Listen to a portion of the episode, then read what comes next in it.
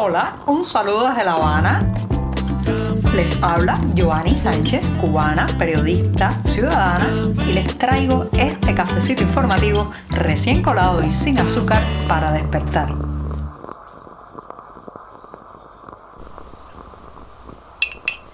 Cafecito para reiniciar la semana informativa en este programa, específicamente en este lunes 19 de septiembre de 2022, así que me voy a dar un sorbito sin una gota de azúcar.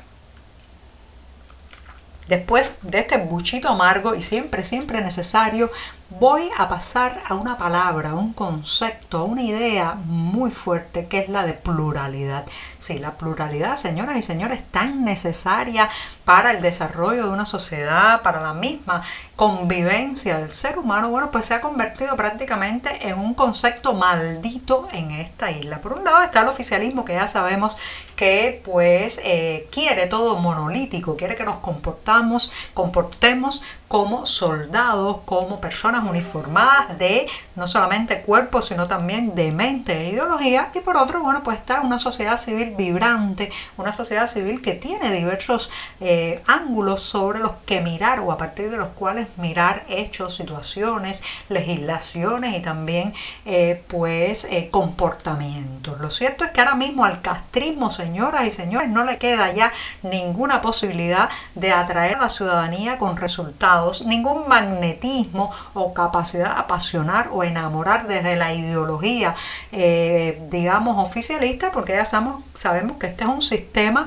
que ha optado por la dictadura pura y dura, ya no tiene ningún tipo de prurito de aparentar eh, aceptación ni aparentar apoyo popular. Están literalmente rigiendo el país desde la, el barrote, el golpe y la amenaza. Por otra parte está la sociedad, una sociedad que es verdad que está muy por los problemas cotidianos, las dificultades económicas, pero por otro lado es mucho más diversa, mucho más colorida, incluso eh, con actitudes, posturas muy diferentes y diversas. Eso, señoras y señores, no es una limitación.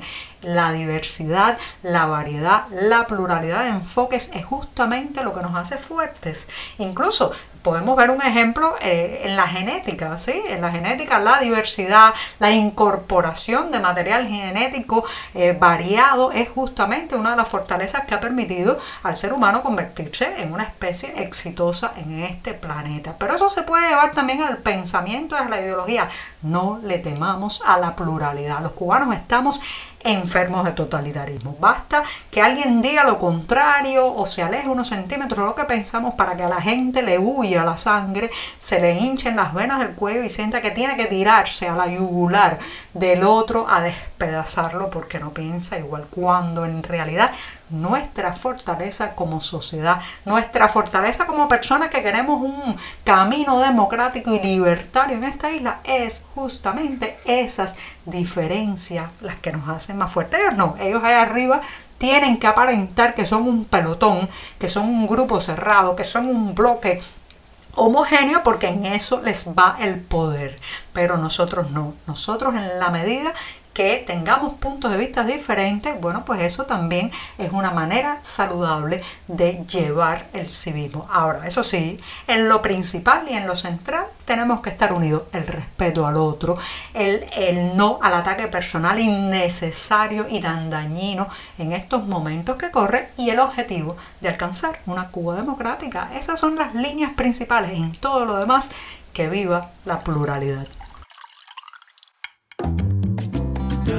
Si eres de los que te gusta estar bien informado, síguenos en 14ymedio.com. También estamos en Facebook, Twitter, Instagram y en tu WhatsApp con este cafecito informativo.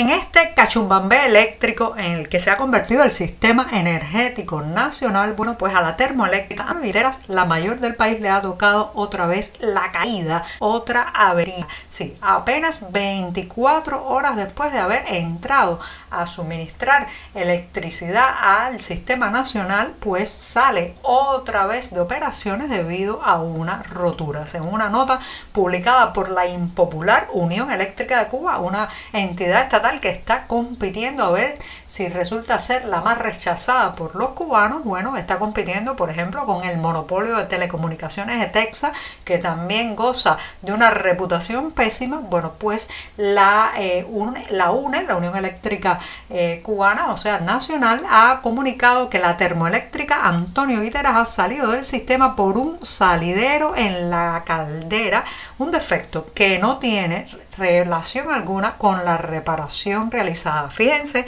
como advierten que la anterior rotura no está vinculada con esta como si eso, como si eso fuera un aliciente, como si eso fuera algo que nos calmara en el momento en que se va la luz, se paran los ascensores en los edificios de pisos altos, las personas no pueden cocinar porque lo único que tienen son electrodomésticos, se para también el suministro en hospitales y centros neurálgicos de este país se paraliza la economía. Eso no nos alivia. Según los más recientes pronósticos, el huracán Fiona nos dará un respiro en esta isla. Se ha afectado ya a Puerto Rico, República Dominicana, pero la trayectoria que están vaticinando los expertos dice que en las próximas horas Fiona pues transitará en los mares hacia el norte y con eso pues dejará de ser un peligro o al menos se espera que así sea para Cuba. Y hablo de un respiro porque lo último que nos faltaba en esta situación que estamos viviendo es un huracán debido a la mala eh, eh, al mal estado que tiene la infraestructura en Cuba, al deterioro de las calles, el proceso de canalización de las ciudades y comunidades, también al desabastecimiento brutal que hay. Ya saben que un huracán lleva muchas veces confinamiento, albergarse en casas de familiares o en albergues y eso trae eh, pues la urgencia de acumular víveres y víveres, alimentos, comida es lo que falta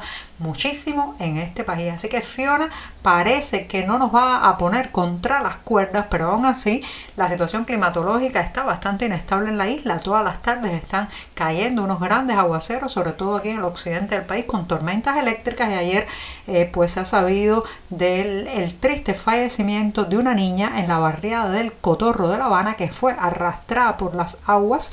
Estaba cayendo un aguacero bastante fuerte y esta es una zona de la capital cubana con muchísimos problemas de alcantarillado, con muchísimos problemas de canalización que se van acumulando por la falta de inversiones, por el deterioro de la infraestructura y por la desidia oficial y estatal. Hay que decirlo así, se siguen construyendo hoteles a pesar de la baja del turismo y no se invierte en las calles, en el sistema de alcantarillado en esta ciudad. Lamentablemente esto le ha costado ayer la vida a una pequeña en la barriada del Cotorro de La Habana. Y despido este programa con una recomendación que parte especialmente del deseo de que pronto esté disponible este documental que bajo el título El caso Padilla se acerca a lo vivido por el poeta cubano Eberto Padilla en 1971 cuando fue obligado a entonar una autocrítica, un mea culpa por el contenido de sus poemas, por su actitud también crítica y eh, beligerante con el dogma imperante culturalmente en esos momentos. Y bueno, pues este documental, El caso Padilla, que eh, viene de la mano del director cubano Pavel Giro, tiene las imágenes inéditas de ese momento en que Padilla está haciendo un mea culpa que se convierte realmente en una inculpación de los censores, en una inculpación de la policía política y en una inculpación al régimen. Así que ya saben, el caso Padilla llegará, espero que sí, crucemos los dedos para eso, al menos al mercado informal y a las redes eh, clandestinas de distribución de audiovisuales en Cuba estemos atentos a ese documental que hace historia y cuenta también la historia. Muchas gracias y hasta mañana martes. Por hoy es todo. Te espero mañana a la misma hora. Síguenos en 14medio.com. También estamos en Facebook, Twitter, Instagram y en tu WhatsApp. No olvides, claro está, compartir nuestro cafecito informativo con tus amigos.